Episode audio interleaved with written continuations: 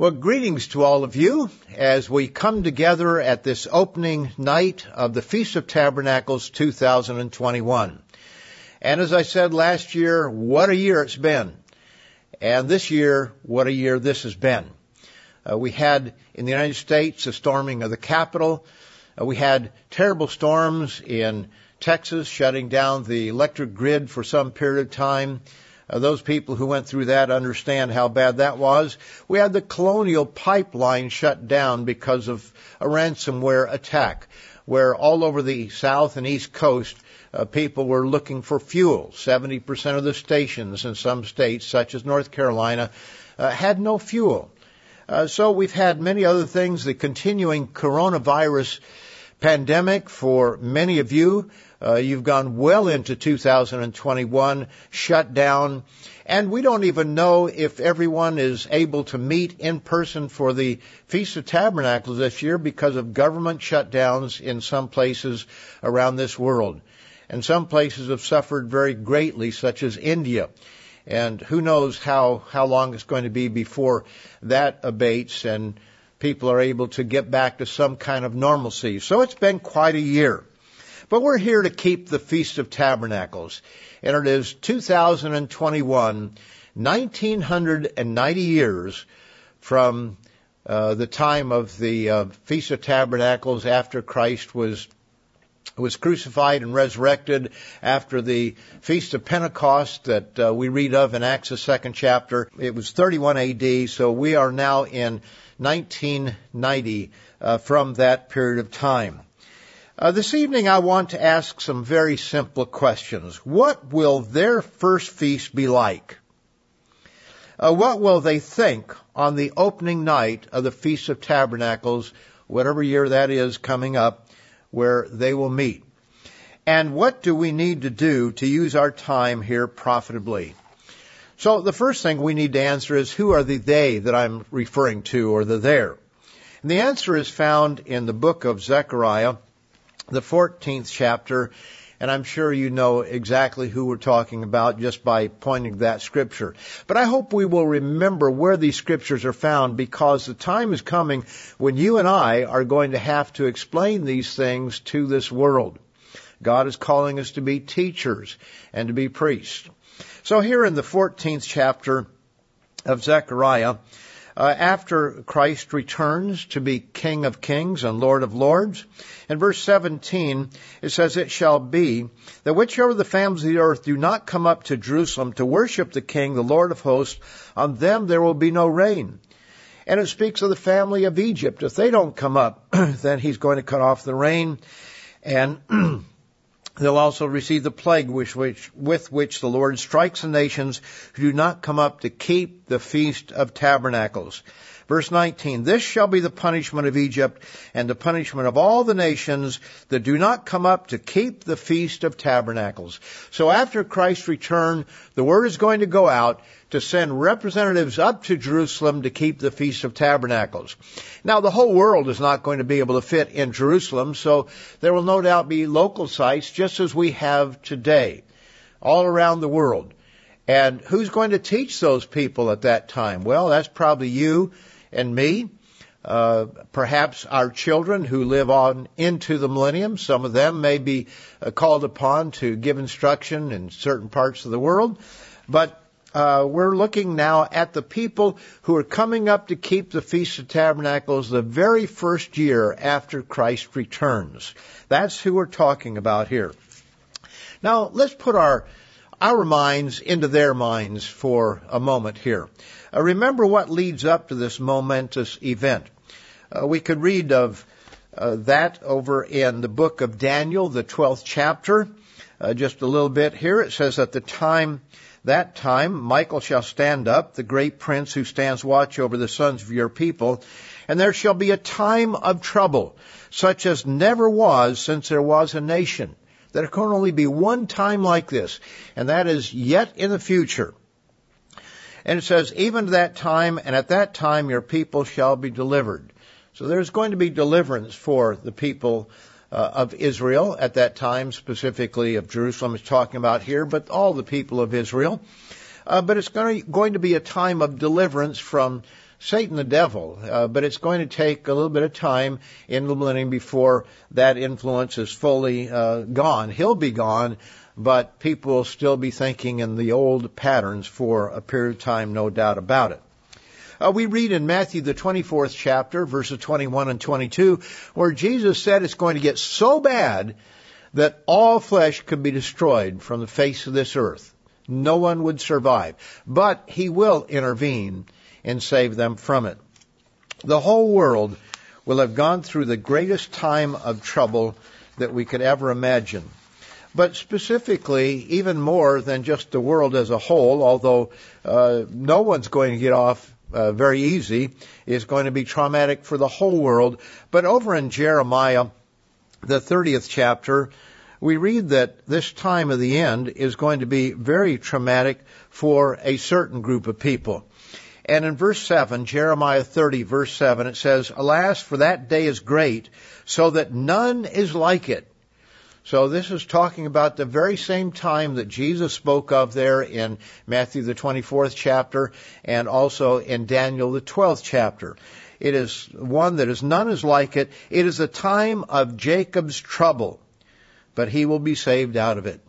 So the time of Jacob's trouble, the people of Israel and those who live in the nations of Israel, who have been blessed far beyond others on the face of this earth and uh, uh, physical wealth and uh, blessings of all kinds of, of things.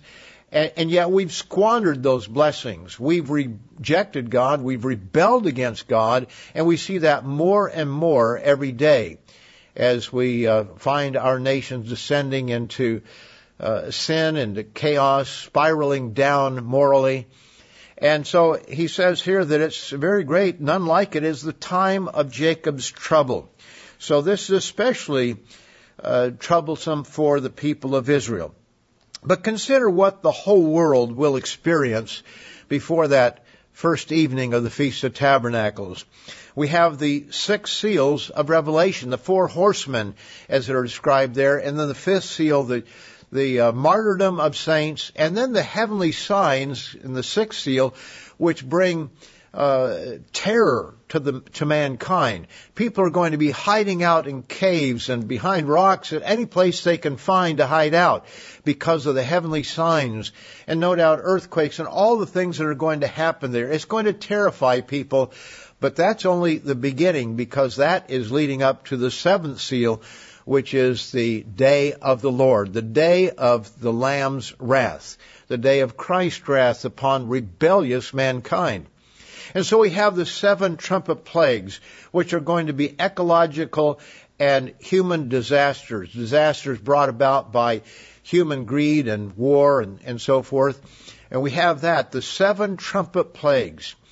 But then the seventh plague is made up of the seven last plagues, which bring more ecological and natural disasters so-called natural disasters, but uh, they'll be more than just natural. They will be caused by uh, by God bringing them on mankind, rebellious mankind, those who refuse to repent, and all those things are going to happen, be poured out very quickly.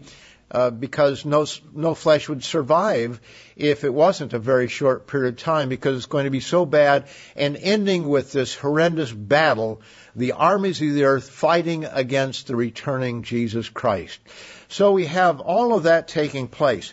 Can you imagine how traumatized the world will be at that time?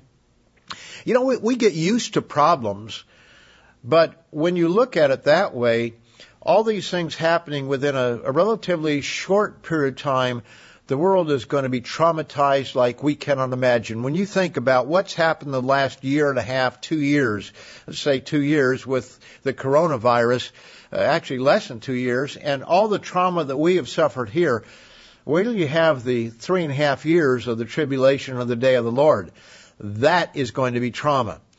And so when those people come up, those who obey, those uh, nations that obey, uh, they're, they're, they're going to come up and uh, they're going to they're going to be a defeated world, a defeated world, a thoroughly defeated world. And as a nation which loses a war, such as after World War II, the Japanese or the German people uh, but but also the other nations that suffered, Russia and and Europe and and uh, all the nations uh, around the world that suffered during World War II.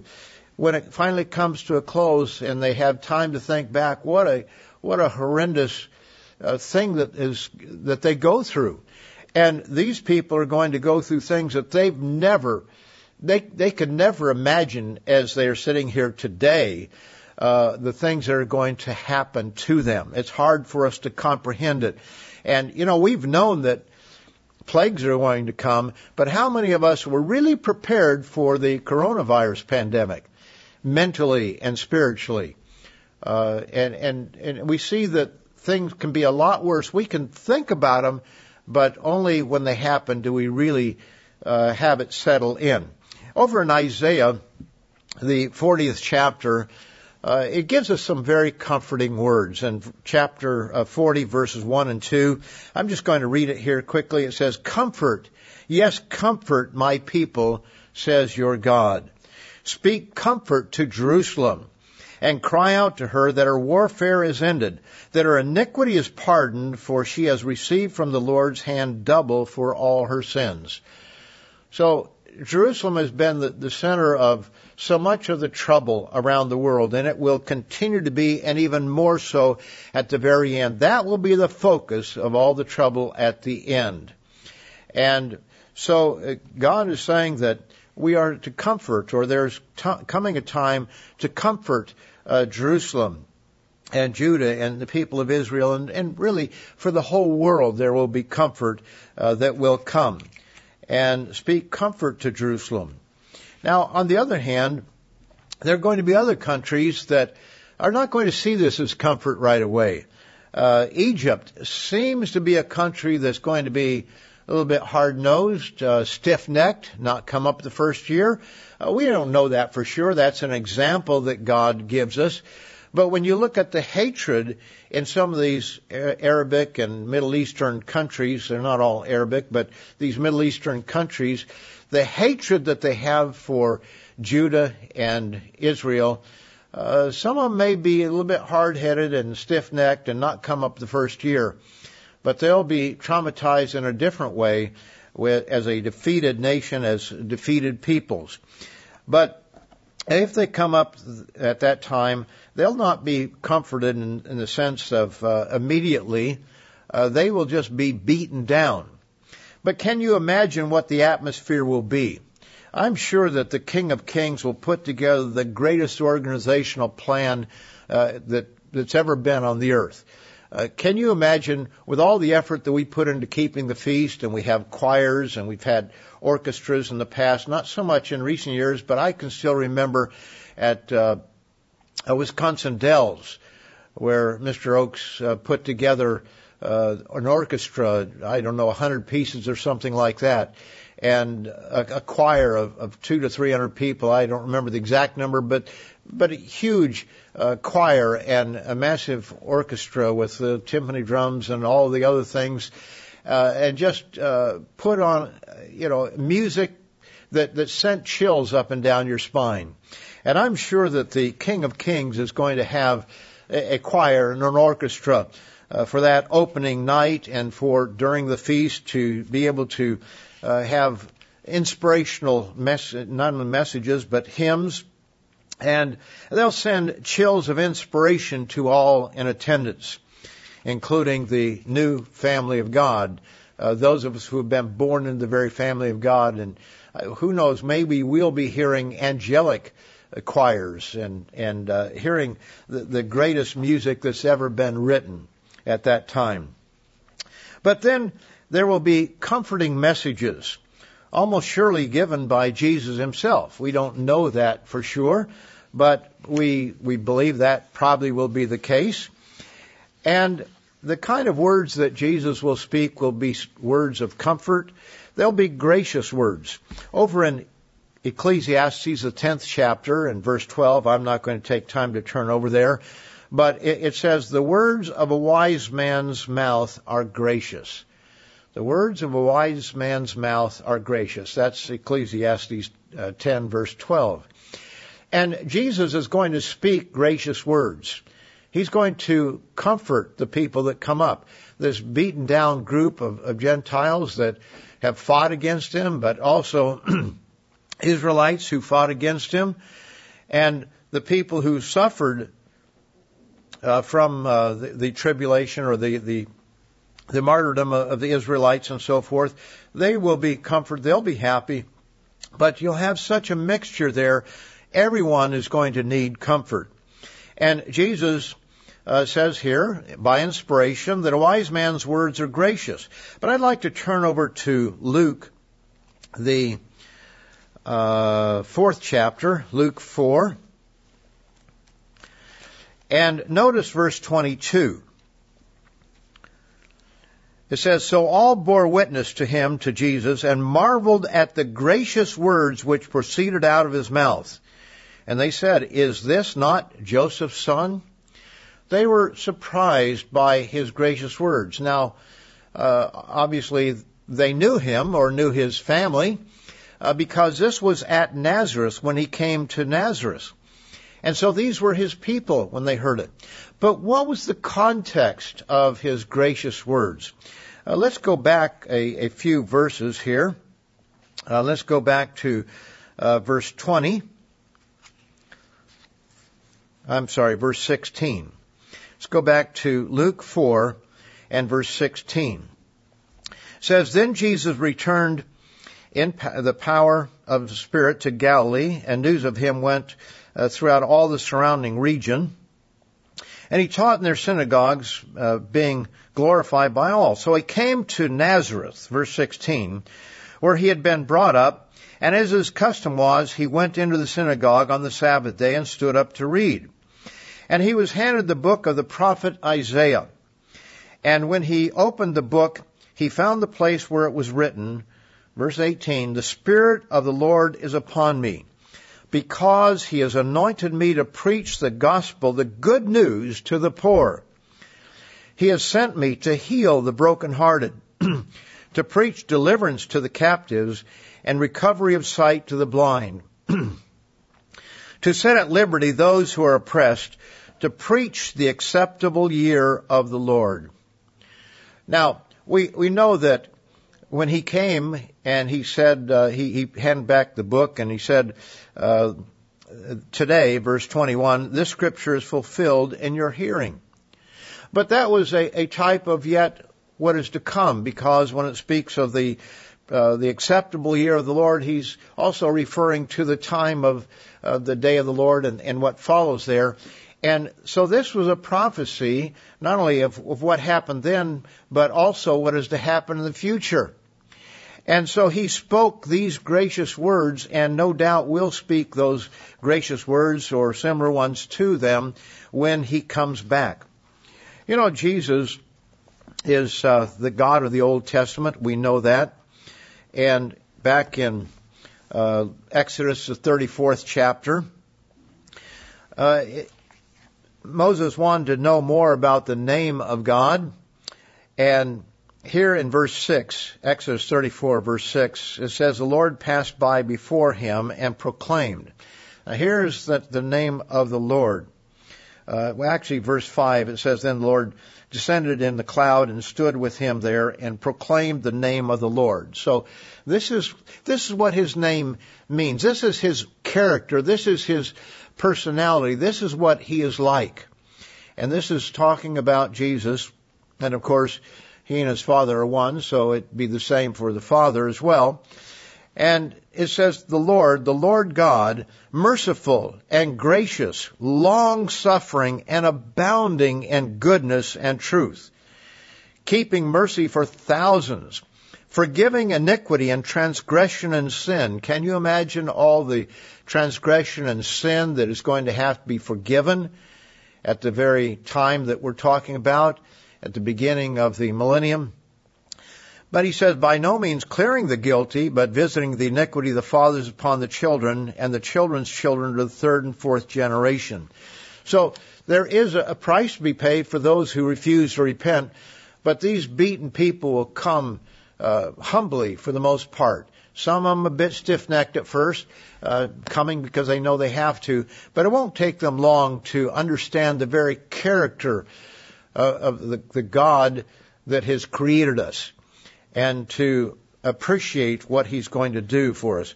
But many will be there as broken children following a spanking, where they crawl up into daddy's arms and they want to be comforted.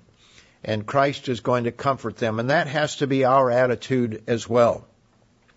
Now, after a good night's rest that first night, they'll come back in the morning to be taught.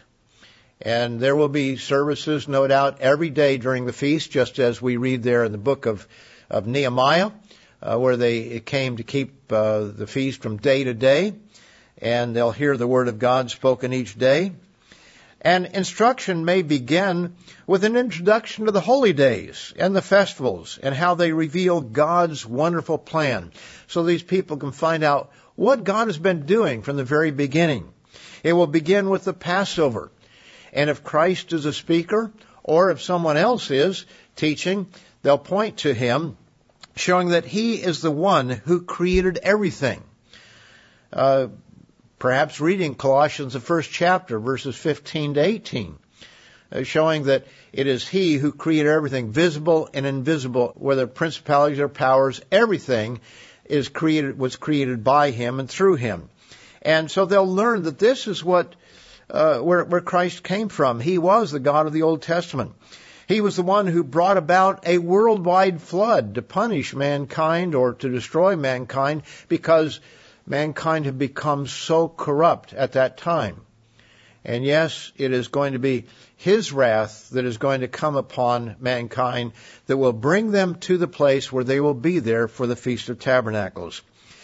He was the one that rescued Egypt, or Israel from Egypt, and uh, He's the one who uh, was killed uh, because of our sins. So this uh, message is going to go to Muslims, it's going to go to Buddhists, it's going to go to people all over this world, atheists. They're going to come to understand the Passover and what it means and why it was done anciently and what it means for them today. He'll explain the Feast of Unleavened Bread and how we must come out of sin. We must change. We can't stay the way that we were and people are going to have a lot of sins that they're going to have to change from. We're going to have homosexuals and lesbians and trans people.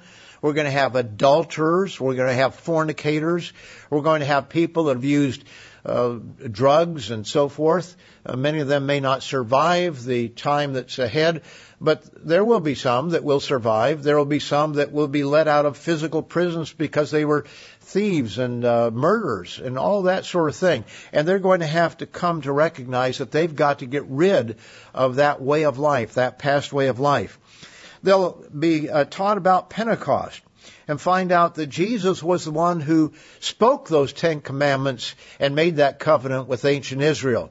And that he has come back and is going to make a new covenant with the house of Israel and the house of Judah and with mankind in a spiritual sense, all of mankind, because we will all become, or they will all become Abraham's children, spiritually speaking. And so there is a, a covenant that is going to be made in the future. And no doubt he's going to remind them that, by the way, those two witnesses that you killed, they're alive now. They're part of the first fruits.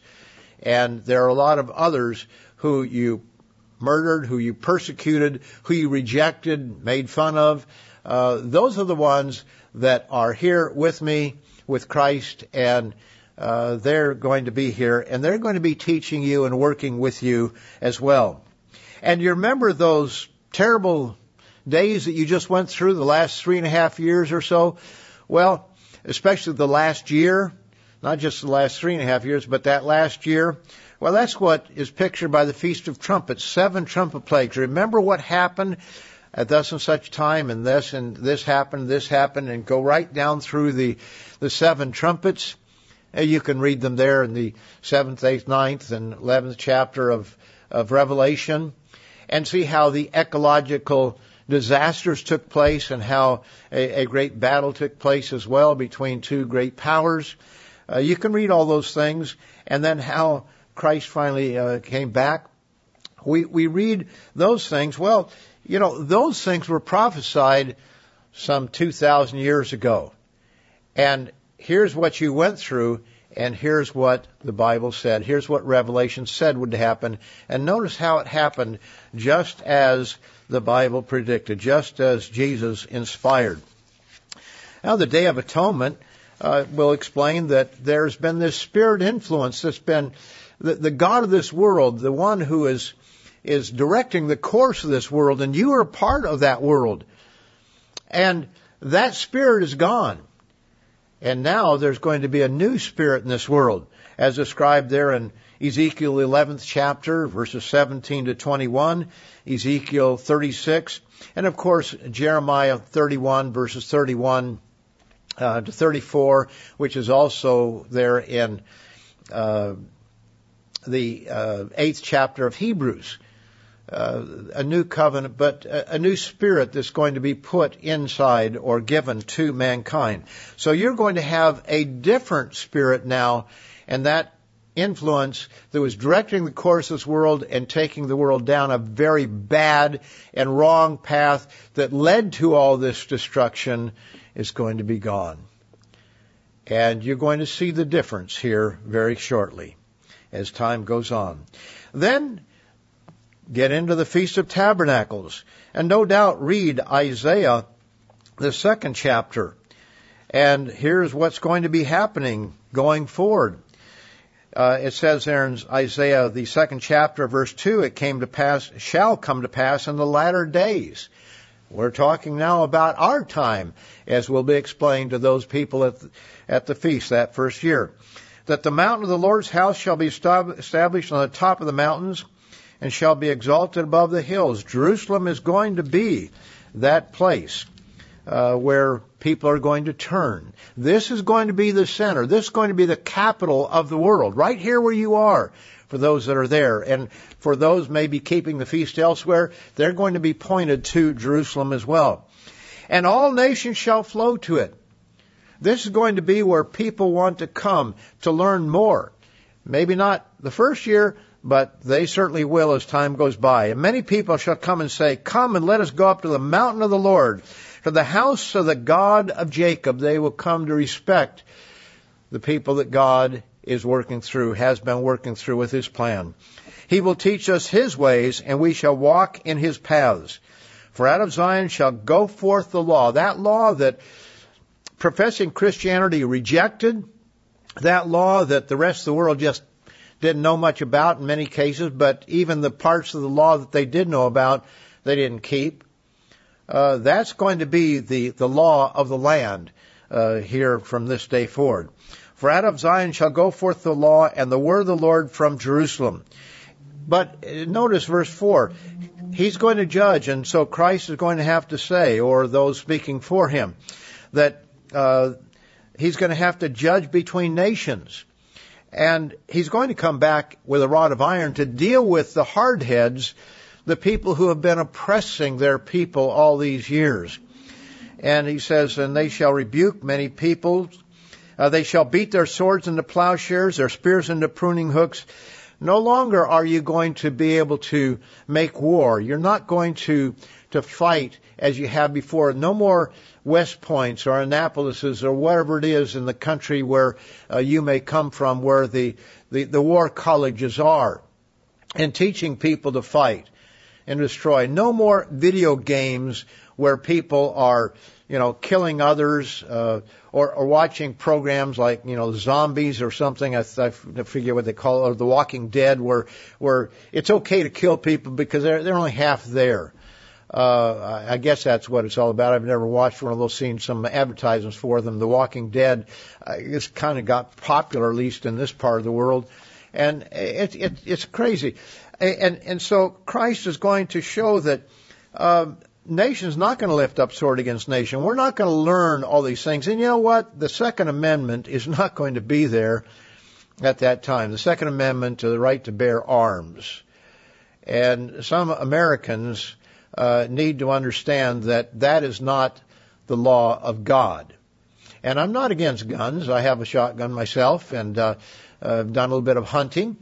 But uh, the, the idea that we'll, you know, be able to rise up against our government, that's not going to be the way it is there. And we're not going to learn war anymore, and neither shall they uh, uh, lift up sword against nation. Uh, the, no doubt Isaiah the 11th chapter will be read. I won't read it there, but uh, you will no doubt hear it during the feast where the lion will dwell with the lamb. And not only is that talking in a perhaps a very literal sense, but it's also talking about the, the, the strong in the world against the weak of the world. And they will not prey upon the weak. No longer will we have these calls, uh, if we have television, uh, uh, telephones at that time, where people are preying on older or uh, more feeble-minded people to uh, steal everything that they have, their life savings. Uh, no longer will the strong prey upon the weak. And then, of course, Isaiah 35. How could that not be read at that time?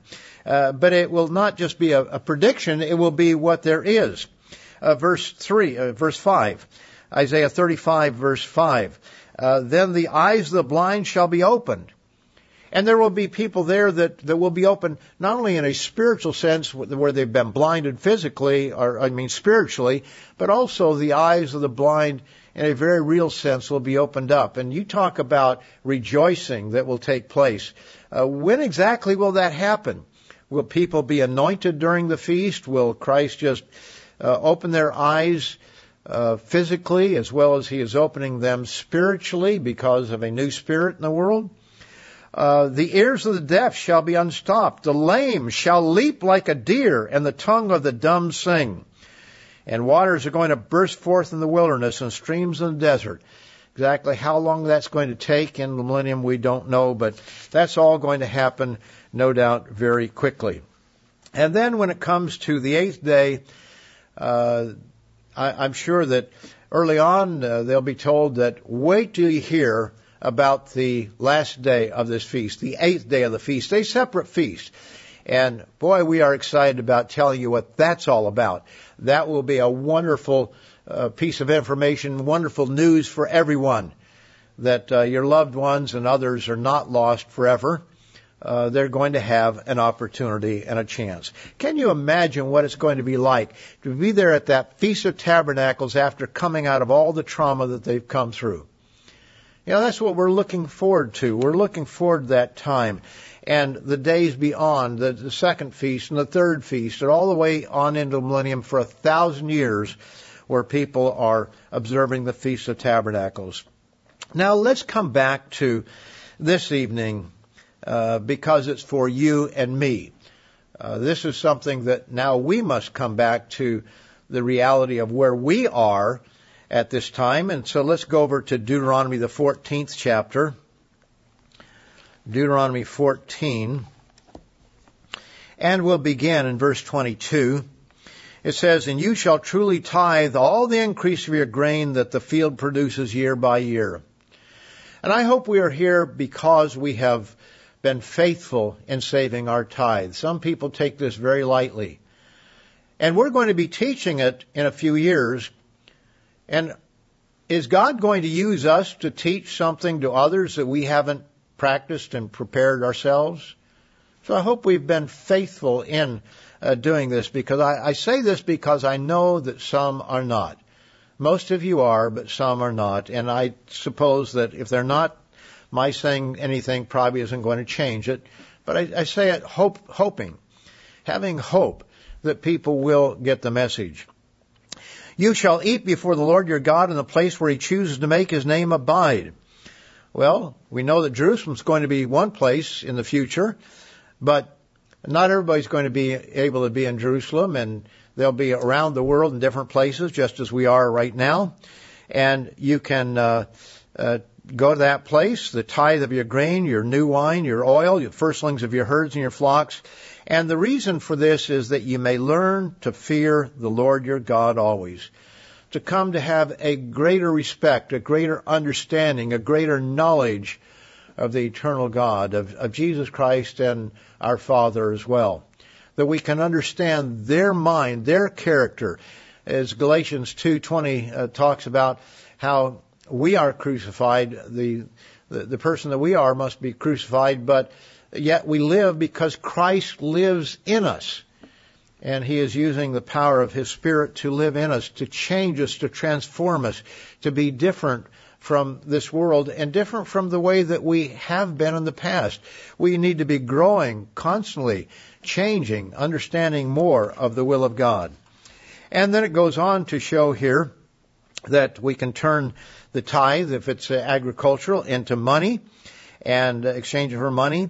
And then in verse 26, you shall spend that money for whatever your heart desires, for good beefsteak, a leg of lamb, wine, similar drink, or whatever your heart desires, you shall eat there before the Lord, the eternal your God, and you shall rejoice, you and your household.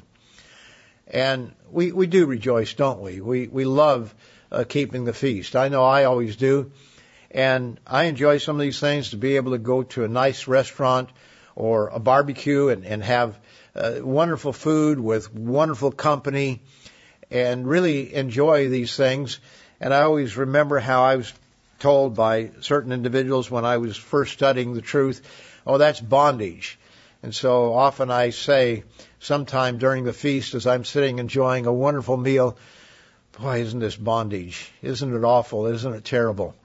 No, it's wonderful.